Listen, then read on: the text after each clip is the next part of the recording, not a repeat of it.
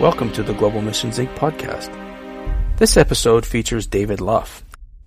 It was a real encouragement for me this morning to see the young people on the front row because I was going to ask them if they would to come and sit on the front row.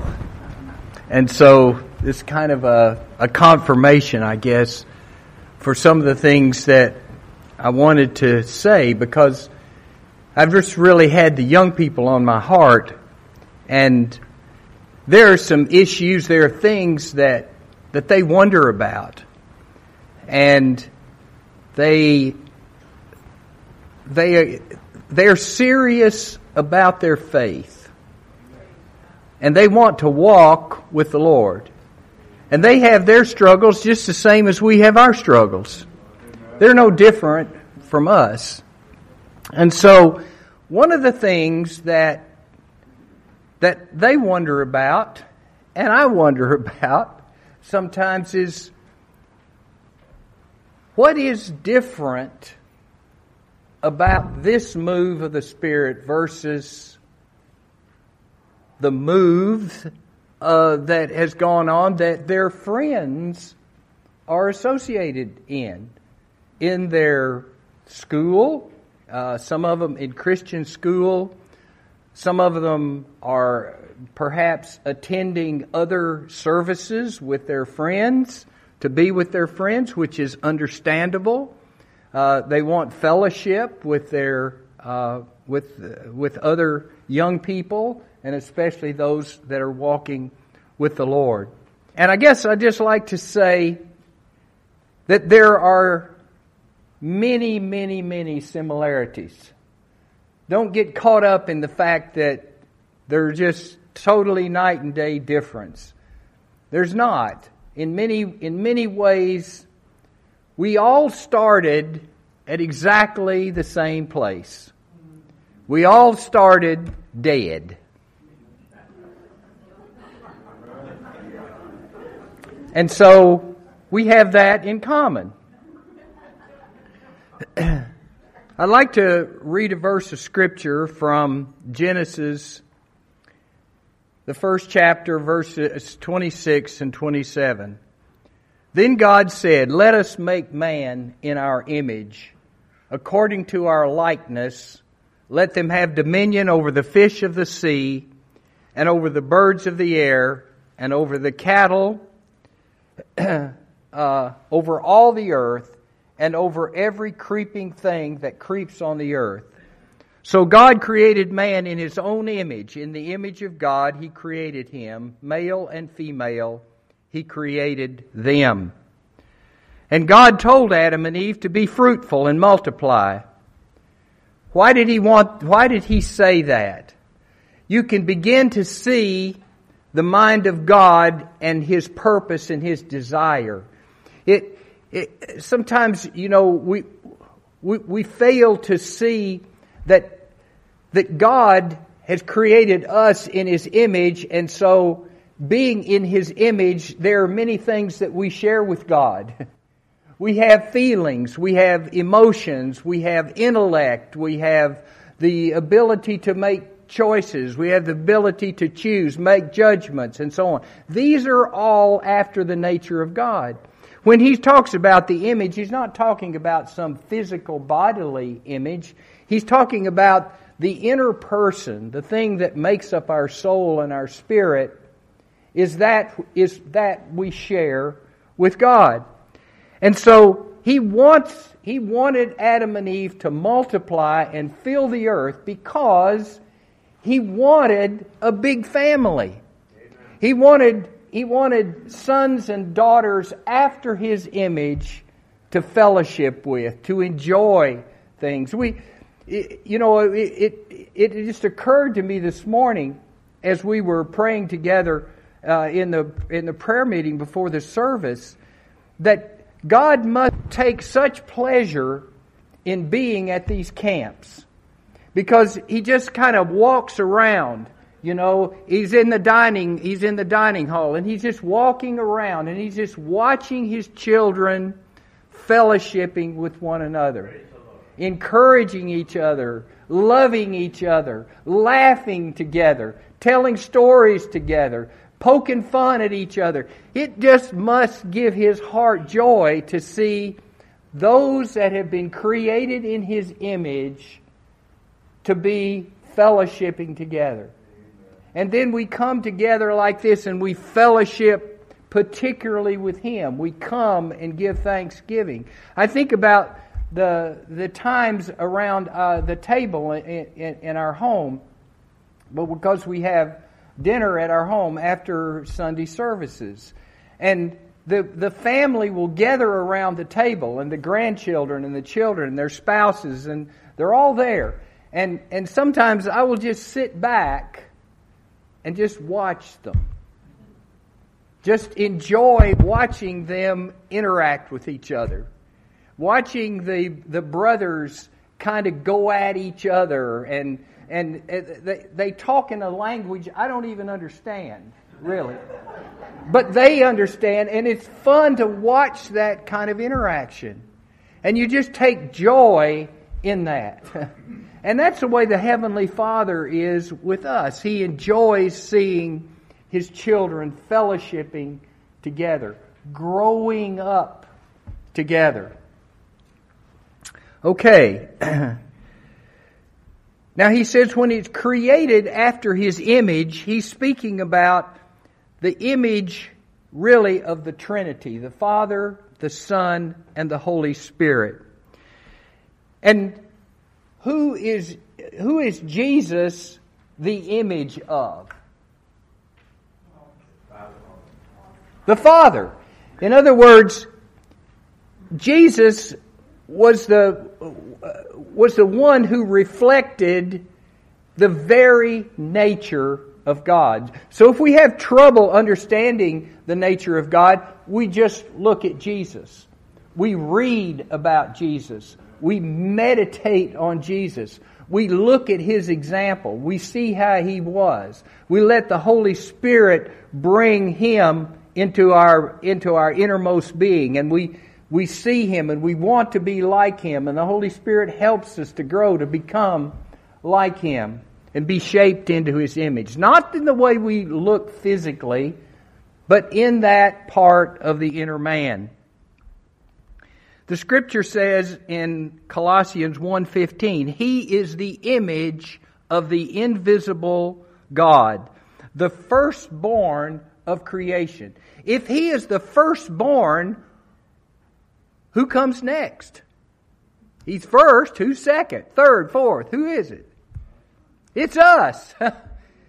because he he wants a big family. He is the firstborn among many brothers and sisters. Adam and Eve were created in a sinless state or condition. The, the thing that's important to remember about this is that even though they had a physical body, there was nothing inherently evil or sinful about their flesh when they were created. When God completed the creation, including man and woman, He said, Indeed, it was what? Very good. After it was good, and then he created Adam and Eve, man and woman. He said, now it's very good. So there's nothing, there was, we tend to think, well, there's something just terribly wrong with our flesh. And we'll talk a little bit more about that later. But in the beginning, there was nothing wrong. There was nothing inherently evil about the flesh. Now, when he created Adam and Eve, he put them in the garden, and you've already heard about this, so we won't spend a lot of time on it. But he put them in the garden, and he said, There are all these trees. Somebody said there may have been thousands of trees that were bearing fruit. He said, You can eat any of these trees, for many of these trees. But then he pointed out, Well, there's one tree that you can't eat of. He said, He didn't say you can't, he gave them the choice. But he said, If you do eat of that tree, then you will surely die. He didn't say it wasn't dying because I'll punish you by death. It was says if you eat of that tree, you will kill yourself. You, you will end up dead because I have created you in a way that that, that, that path will lead to death. It's not that I'm going to personally kill you. It's you're just going to gradually kill yourself. So he said, don't go, don't, you know, it would be best to avoid that. But the interesting thing was, is that he made special note of another tree in the midst of the garden. What do you think that tree was? It was the tree of life. Now, something is interesting, I think, about the fact that God displays or characterizes these things as fruit on a tree. And I think, you know, the tree of life, where does life originate, true life, eternal life, that quality of life that lives forever, where is it, where does it, where, who's the source of that life? Yeah, I think, I, I sort of think of it this way. You can think of it however you want to, but I see it as, as God was that tree of life. The fruit of that tree was Jesus. The edible part of God is Jesus. He's the part you can eat. And the, the New Testament is full of, of telling us where Jesus told us what? What did he say you must do with me? We must eat him. We must drink his blood. We must participate in him. He is the edible form of God. He is that fruit that we can partake of. And so Adam and Eve had the choice. They could have eaten of that tree of life and I suppose could have lived forever. But they didn't choose that. And God gave them the choice, and they, they chose to go a different way. Now, the thing about it is, and this, this language may offend some, I don't know. But when Satan came and tempted them, or tempted Eve, and you know all about that. We won't go into the, the details on that. But when they chose to disobey God, they took on a, a, the they at, at that time there was it was kind of like they were they were they were morally neutral until that point. But then they partook, they disobeyed, and they took on the nature of the one they decided to follow. And so they took on the nature of Satan. And so death began to work. Now, up to now, us and all of your friends in other churches were all together. We the same place. We were all born in iniquity. When when Adam and Eve sinned, then every descendant of Adam and Eve had that same nature, the nature of Satan. and so, but God, but God, being who He is, He had an original purpose, and so He was not going to, to give up on, on things. he made a proclamation of redemption and he says, I will put enmity between you and the woman, and between your seed, the children of Satan, and her seed, Jesus Christ. He, Christ, shall bruise your head. In other words, he will bruise that part of you that will cause fatality in you. But you, Satan, will bruise his heel which resulted in Christ being crucified. In Galatians 4, 3, and 5, whole lot of time passed. Kelvin covered a lot of that in his in his ministry the other day. We won't go we won't cover all of that. But fast forward to this. Galatians 4, 3 through 5. Even so, when we were children, were in bondage of, under the elements of the world. But when the fullness of time came, had come, in other words, when the time was exactly right, not too early, not too late, just right. Someone has said God is seldom early, but never late. He's right on time. And when the fullness of time, in the, in the decision of the Father, the time was right, then he did this. God sent forth his Son, born of a woman, born under the law to redeem those who were under the law that we might receive the adoption as sons. All of these words are important. He said, God sent forth his son, born of a woman. Now, why was it necessary for Jesus to be born of a woman? He had to come into this world the same way we all come. He had to take, he had to come taking on that humanity. It, I think there's a sense in most people, maybe all people, that the only way that people could ever be redeemed from their state of, of their fallen state, the state of death, is that God would have to do it himself. No one else could do that except him. And so that's what he did. He sent Jesus, born of a woman, born under the law. In other words, he had to come subject to the law, the same as everybody else was. So he had to he had to be subject to that law just like the rest of us would have to be to redeem those who were under the law that we might receive the adoption of sons. Now, what I want to point out here to you, particularly young people to hear this, is that he didn't say, he said to redeem those who were under the law. In other words, he came to save us from our sins. But that was just a precursor to what his objective really was, is that we might receive the adoption as sons.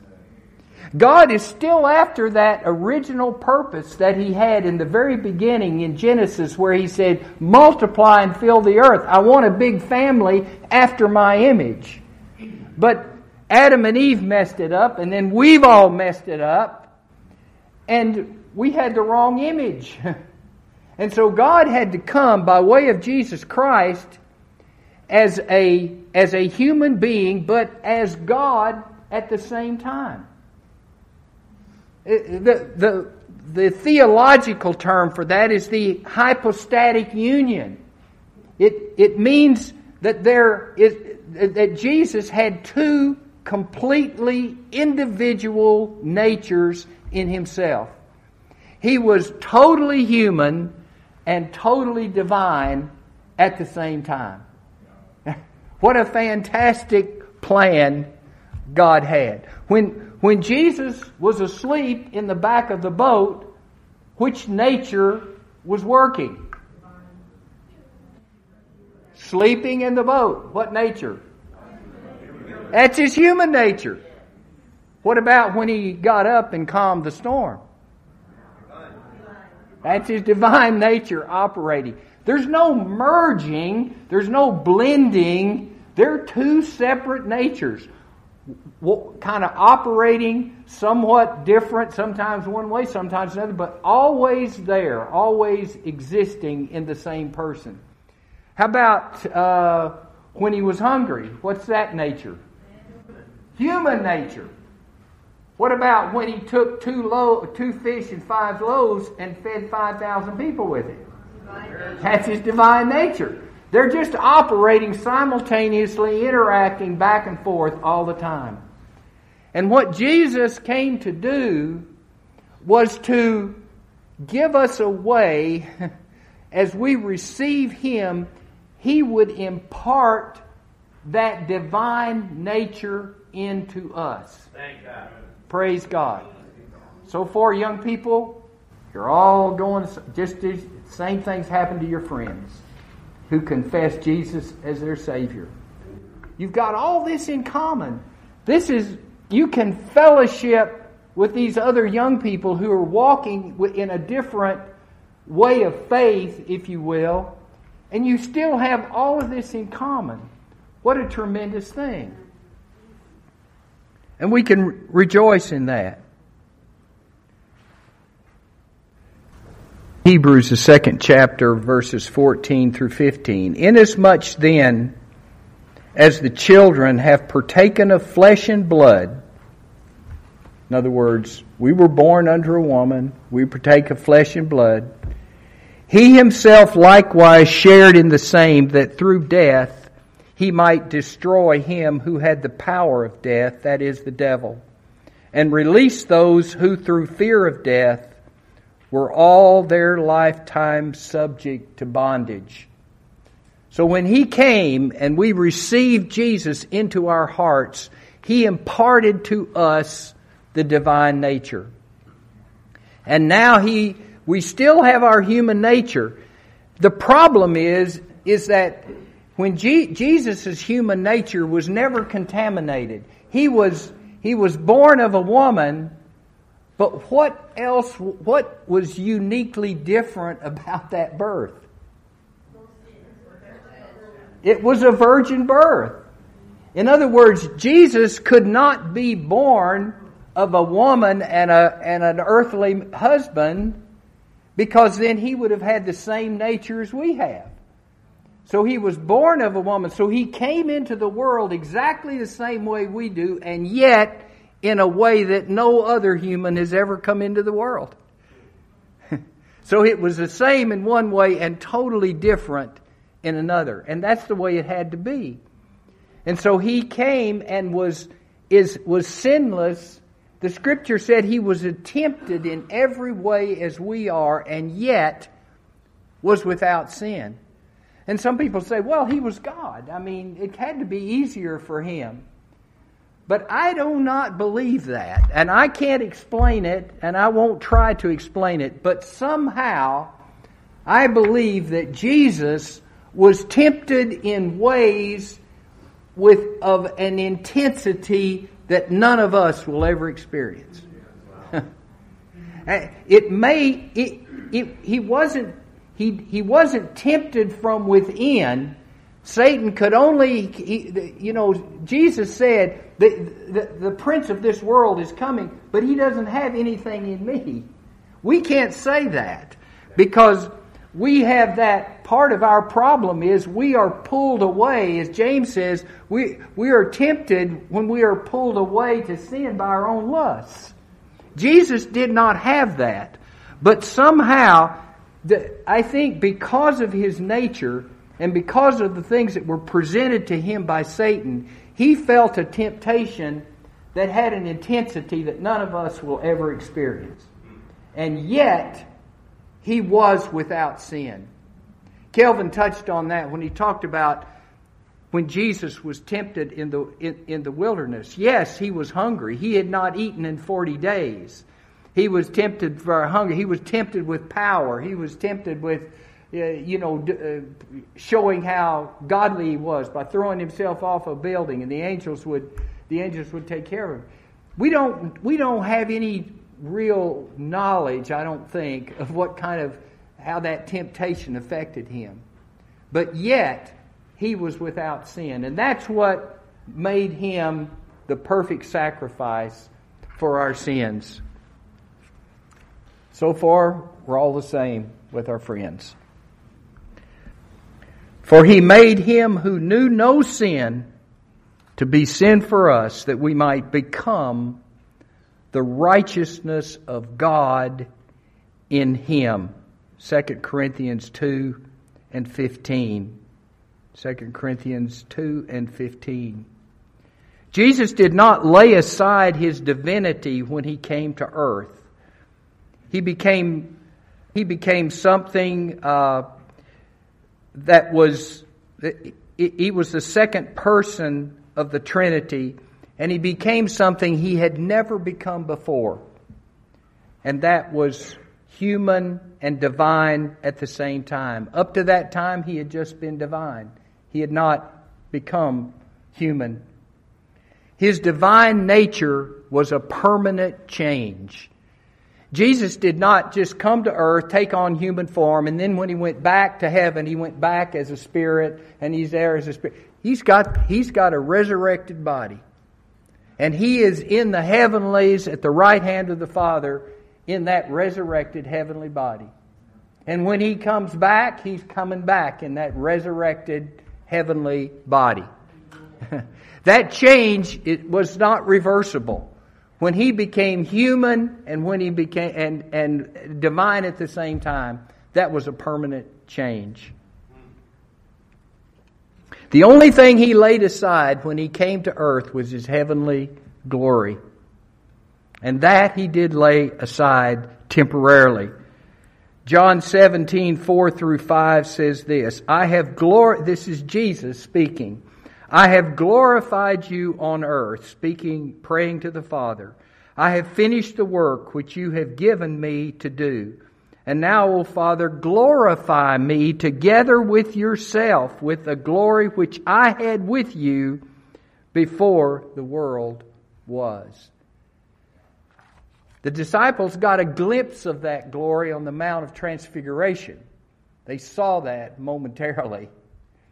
But that's that's the glory that Jesus has upon him now as he sits at the right hand of the Father, making intercession for us. So far, just same for all your friends. You can fellowship on that level, you can rejoice in that level. Okay, here's where the potential difference begins. I was thinking when Brother Kelvin was ministering the other morning, he had a two parter. and I kept thinking, you know, the, the, the end of the first part is going to be, is going to seem incomplete until he gets to finish the second part. But when he finished that first part, we could take that as one message and go with that. And, but Calvin is not totally satisfied with leaving it there. He still has more that he wants to add to that because it's incomplete like it is. There's a, there's a sense of completeness, but it's not, it's not totally complete yet. And so this is the way it is with the Lord and with us. And he says this, he writes this in Romans, the 8th chapter, verses 28 through 30.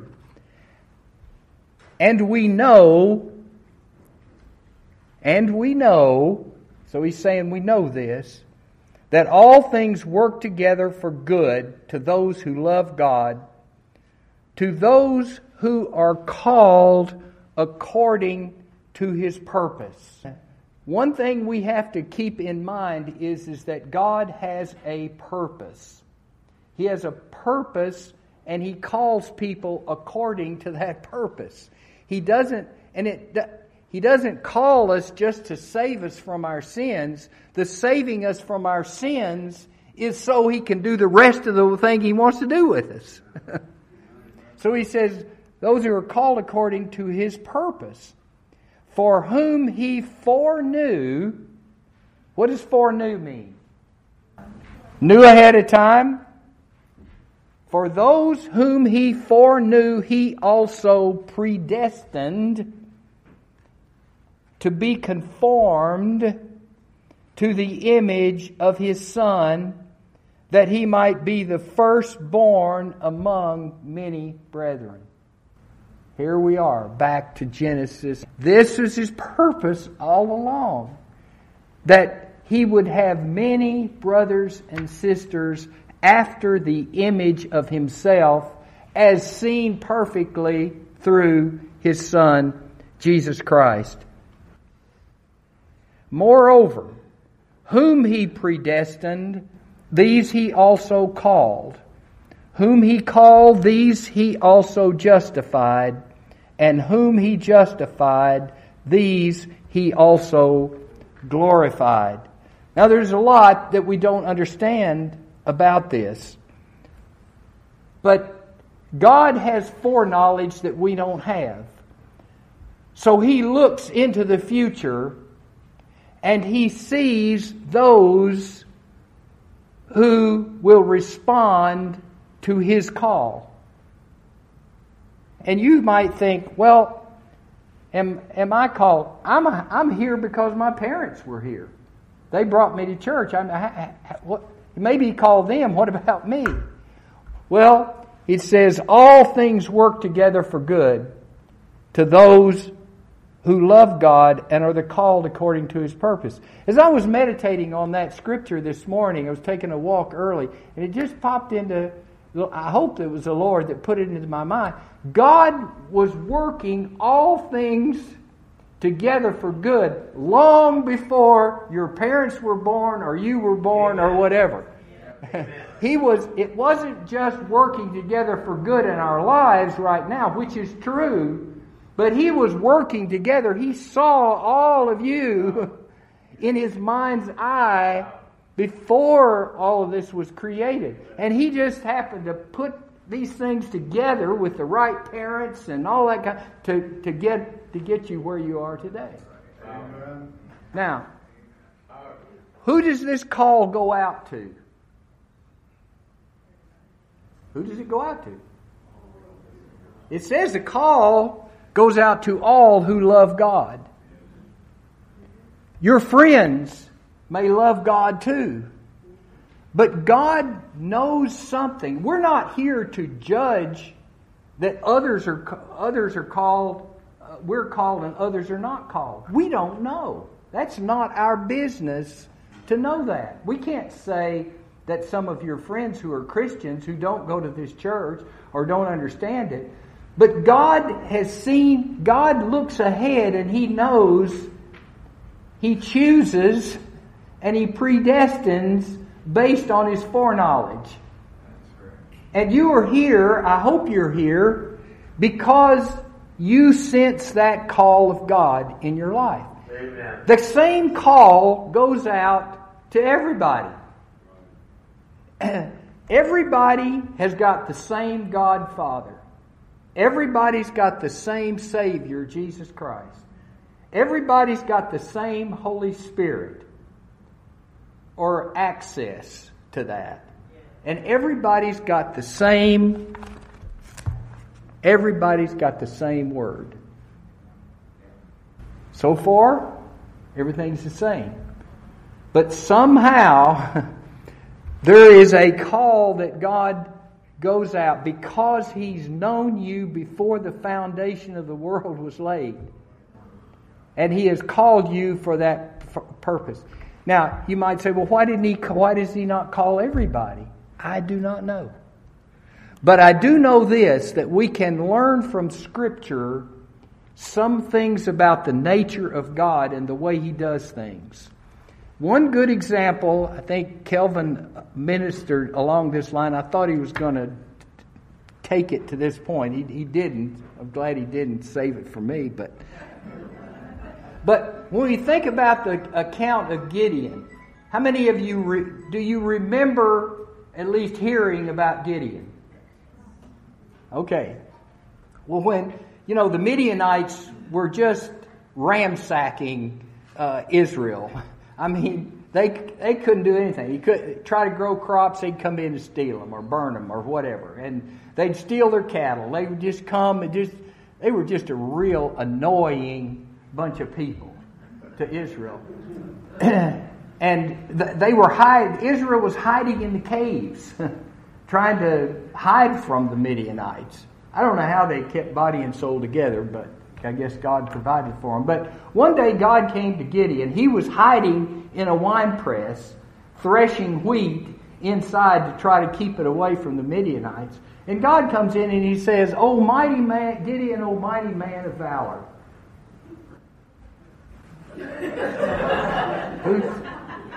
where's, where's the mighty man of valor? That's not me. Yeah, you. You know? Now, God knew before, long before Gideon was born, he had this plan. He had called Gideon for this particular purpose. And so I won't go into all those all details. It's a wonderful account. You ought to go back and just read it like Kelvin was talking. Just sit, read, read, read. But here's the thing about it is, when they finally got to the climax here, Gideon had 32,000 people. That's still a really small army compared to what the Midianites had. And so what does God say to him? He says, Gideon, you got too many folks. He said, Here's what I want you to do. He said, Go out, find out who's scared. And the ones that are scared, send them home. He said, For one thing, if if you go in and you do a, you defeat the Midianites with 32,000, the Israelites will say, "Aren't we tough guys? You know, we did it ourselves." So God said, "Go in and you got too many." He said, so he, he went out. All right, who's who's scared? Twenty-two thousand went home. so there were ten thousand left. God said, "You still got too many." So he said, "Okay, here's what I want you to do. Here's the test. Take them down to the water. Take your soldiers down. They got their packs on and everything. They are holding their armor." He said, "Go down to the water. Tell them to tell them to drink." He said, "The ones who and I'm paraphrasing here, ad libbing a little bit. The ones who take their packs off, lay their weapons down, get down on their belly, and start laughing like a dog, said, send them home. But the ones who keep everything on, got their spear in their hand, got their backpacks on, they're kneeling down, they're drinking like this, and they're keeping an eye on what's coming over the hill. He said, those are the ones you keep. So there were 300 that were left. 300. And through those 300, God saved Israel. Amen. Now, why, why did he do that? I don't know. I don't know why. But there is a principle in God's nature that says he will always use the few to save the many. And there are many examples of that, where God takes a few to save the many. Why does He do that? It, I think part of it is because one thing is He wants it known that He is the one who did the delivering. Yes. Amen. Number two is is He wants those to that, to coordinate with who also believe yes. the same thing. Amen. And through the example of those people, he will save the many. Does that mean he did not like the the 22,000 plus 9,700 that left? No. He loves them. He wanted to save them, but he used those 300 to do it with. And this is the thing, I think what God is calling here is he says, there are those that I foreknew. In other words, there are 300. These are the ones that I'm going to use to save the rest of them. It's not that I don't like them or I don't love them or I don't want them to be saved. I don't want them to be, to be brought into the fold uh, or, or, or to enter into the fullness of, of the image of Christ. But there, he uses a few to do that. And I guess that's what we're that's where the difference comes. If you if you sense that truth about the nature of God and that he has a call on your life, then you're going to you know that he that's what he wants to use you for. Does it make you any better than anybody else? No. It just is just like Gideon. He had no pedigree. He had no he had no reputation. He he just was chosen by God. And so, you know, I was thinking about this example. Our our uh, our daughter-in-law, uh, her name happens to be Amy, Amy too, but she gave us, my wife and I, a gift of of uh, it's called the peach truck, and we get about four deliveries of peaches during the peach season. There's only 13 peaches in that box. They come specially packed and everything. Long before we can go to Asheville and get the big, juicy peaches, these peaches come. And they and you they're not maybe quite as big as those peaches, but they are a absolutely luscious peach. Texture, color, aroma, juiciness, flavor is wonderful. Now, we enjoyed those 13, those first 13 peaches like they were like nothing else. But in a few weeks, we'll go to Asheville to the farmer's market and we'll get those by the bushel. But there's something unique and special about those first ones. After a while, there will be no difference between those peaches and the ones that come in later. But there's something unique about them because they're first. And God has prepared a first fruits company. Every good gift and every perfect gift is from above and comes down from the Father of lights, with whom there is no variation or shadow of turning. Of his own will, he brought us forth by the word of truth, that we might be a kind of first fruits of his creatures. So, I'm in James chapter 1, verse 17 and 18. So then, my beloved brethren, let every man be swift to hear, slow to speak, and slow to wrath. For the wrath of God, man does not produce the righteousness of God. But the point I wanted to get there is that he is working to get a first a, first harvest, if you will. And through those, he will do what he spoke about in the eighth chapter of Romans. For as many as are led by the Spirit of God, these are the sons of God. I think the difference, the difference that I want you to be aware of is that, is that after salvation, God wants to take us on a lot further. And, and that's where the that's where the potential difference is. Does it mean that nobody else can come along? No. I mean, that's up to God.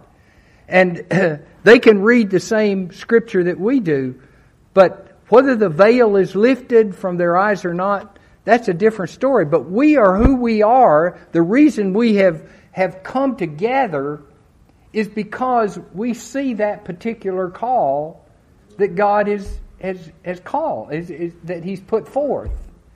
And, and, and he does it based on his, he does it according to his good pleasure. In other words, he does, he does what he, what he, what he wills. I, I think there's one other thing that I, I, I, want to say. I'm going to skip over some of the stuff that I, I had in mind, but I, so it won't get too long. I, I want to cover, I guess I want to cover something else with you. That God has a plan of salvation and he has a, a plan to work by the Holy Spirit to help perfect us, to help us to grow up into the maturity or into the image of his Son. And, but he is still not finished. even to get a whole bunch of people who are mature in the Lord and who are have the character of Christ, as wonderful as that is, he's still not done. he's still after now a corporate body made up of many members who f- can function corporately as the body of Christ with Christ as the head. Now if you think if you think it's difficult getting to the place where we're mature as individuals in Christ, think how difficult it is to get all those people together functioning together as one body. Praise the Lord. That's a mystery beyond anything I can imagine. I think about, if you think about the story of Gideon, and I think when he got down to those 300 people, this is what he did. He said, okay, we're going to get three groups of 100 people each. You're all going to be in a different location. Everybody's going to have a torch, and everybody's going to have a pitcher. And when I give the command, or when the trumpet is blown, everybody at the same time bust their pitcher and shout the sword of Gideon. As I thought about that, I thought if we took 300 church members, divided them into groups of 100, what kind of response would we get if we gave that instruction today? Well, this group says, you know, I hear what you say, but it seems like to me that the thing to do, what kind of picture? We want to use this kind of picture because we think this picture's better than the other guy's pictures. And we found a better torch than the one that you recommended. We want to use these torches instead. And instead of saying the sword of Gideon, we want to say the spear of Gideon. That's kind of where we are today, folks. You know? But we have to get past that. When we read that story, we say, oh, isn't that wonderful? But we will have to get to the place where, and God is saying to us, not only do I want individuals, but I want them to come together as a corporate body, and I have a government that must operate that kingdom. And that government is going to require you is going to require submission to the head. And that head is Jesus Christ. Now that's that that sounds fine. Okay, we'll all obey Jesus Christ. But what about obeying your husband or your father in the home? What about obeying your what about obeying the elders? What about the elders obeying the traveling brethren? What about the traveling brethren obeying Christ? Well, we'll just obey Christ, but can we bypass this government? Let's just, everybody just have. God says, no, that's not going to be the kingdom system. And so he tells us that we have to be able to operate, we have to learn to operate in this government system that God is established for his kingdom. And that's what he's that's what he's trying to do today with us. Maturing us as individuals and at the same time helping us come together as a corporate body. So where do we have where's the field that we work in? Well, husbands and wives can operate learn to operate in unity. That's not always easy to do. Children obeying their parents. That's not always easy to do. But we can practice unity there. And we have to learn to operate and practice in that unity, following the direction of the elders when, when we think we know a better way. For the sake of unity, as far as it depends upon you, live at peace with all men. You know, get, get down to the nitty gritty. We will have to lay down our own way in order for God to complete what He wants to do. We have to learn to operate in that government. Maybe the people operating in headship will make mistakes. They probably will. We'll make mistakes along the way. we will try to we will try to do like Kelvin said. We will face issues and we will say, God, you've been silent. We'll, we'll figure it out ourselves. You know, we got to do something. And that's Satan's temptation is always just get you to do something. Yeah. You know, do something. Don't wait on God. But God wants us to wait on Him. I, I want to just cover this one thing in closing. And that is, I want to ask these young ladies sitting up here and all the ladies in the church, you don't have to raise your hands, but how many of you know why you're wearing a head covering? I I wonder. I wonder. Now I'm not saying you know you could say out of obedience or because I'm supposed to submit to my husband or what. It goes much deeper than that, young people. For those who do not understand the government of God, head covering means you have missed a whole point. What God is saying to us in the 11th chapter of 1 Corinthians, and I'm going to paraphrase because in the interest of time, but God is showing us a principle of kingdom government. And He says, He gives this order. He says, Christ must obey the Father. The Father is the head of Christ. Christ is the head of man. Man must obey Christ. And man is the head of the woman, so the woman must obey the man. At every intersection there, there can God is saying to us there can only be one head. In this government that that we're that, that I'm going to have in the kingdom, and you you've got no clue as to the responsibilities that is are going to be asked of you. We think we're going to be ruling and reigning, and everybody's going to be bowing down to us. No, we got the wrong idea. It is going to be a ruling of servanthood. Amen. It's going to be setting examples by taking the lower place. And Jesus, as, as is said in, in, in the third chapter of Philippians or second chapter of Philippians, it said, Let this mind be in you which was in Christ Jesus, who thought it not something to be grasped after to be equal with God. But it says, But he was God but at the same time, in order to show us the example of the government of the kingdom, he says, I'm laying down that prerogative. Doesn't mean he didn't have the same deity that God had, but somehow he was able to lay that aside and not depend on it.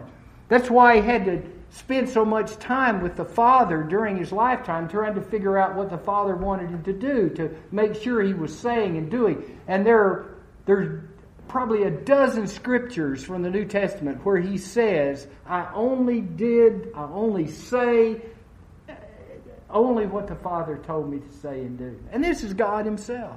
He's demonstrating to us that even though we can have the nature of Christ in us, maybe even a fullness of the nature of Christ, and yet this government of the kingdom is going to require one head at every place. And what he says to the woman is, he says, I am singling you out in order to show in an outward form what the principle of my kingdom government is. And that is that you are saying to the angels in heaven that we have laid our head down. We have set our head down and we acknowledge the head of the man.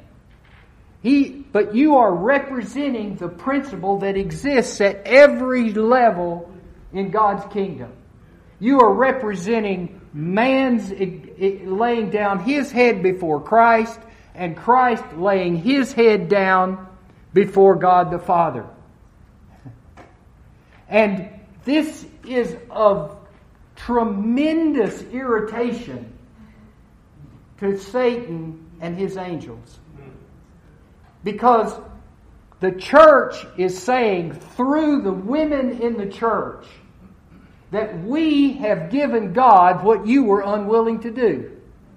We have chosen of our own free will to lay our head down in order to honor the, the headship of the man, the headship of the husband.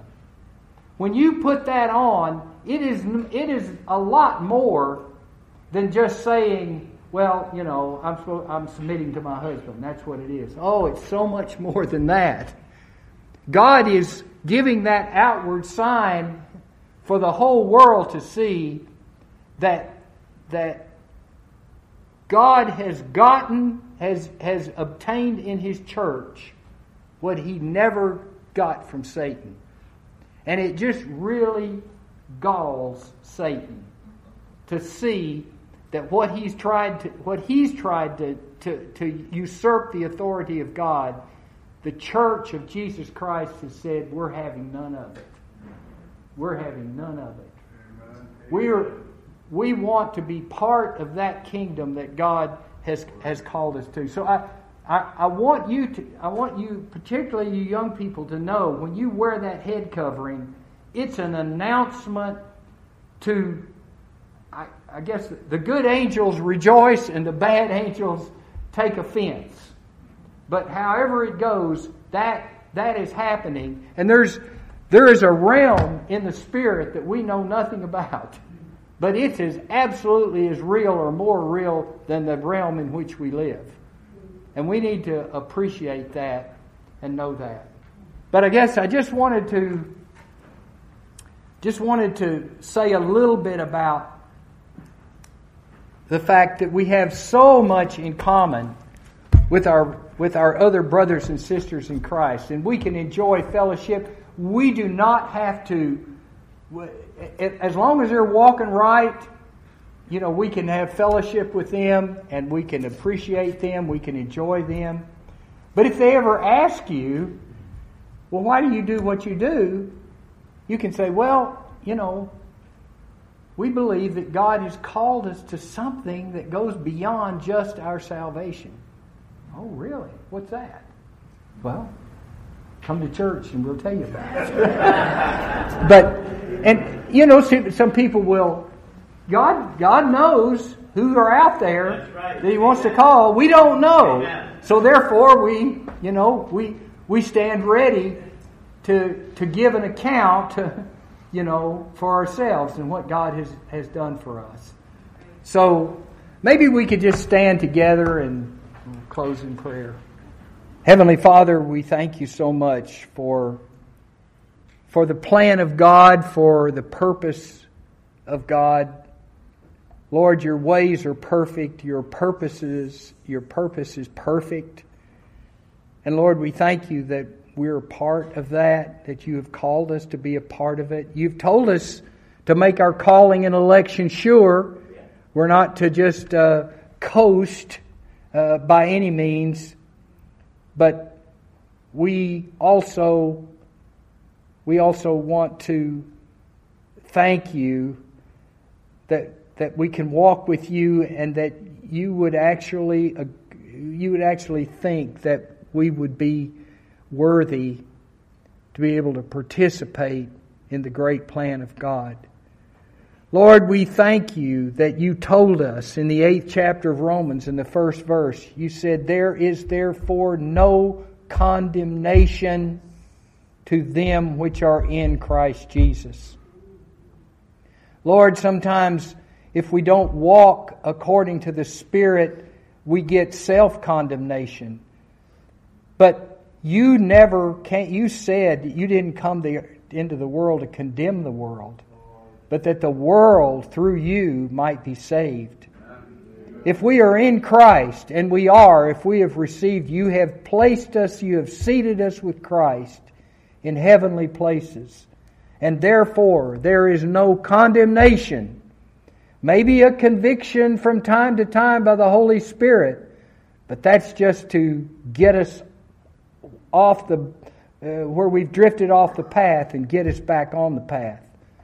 But hallelujah, your blood has covered us to where there is now no condemnation to those who are in Christ Jesus.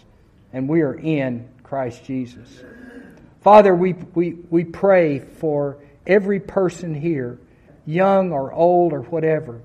But Lord, we, we are a special, we have this special interest in our young people because it is through these young people that this, this move of the Spirit, this unfolding revelation, will keep unfolding uh, by your Spirit through them, on and on until that day in which you, the fullness of time is come and you come that second time, where every eye will see you.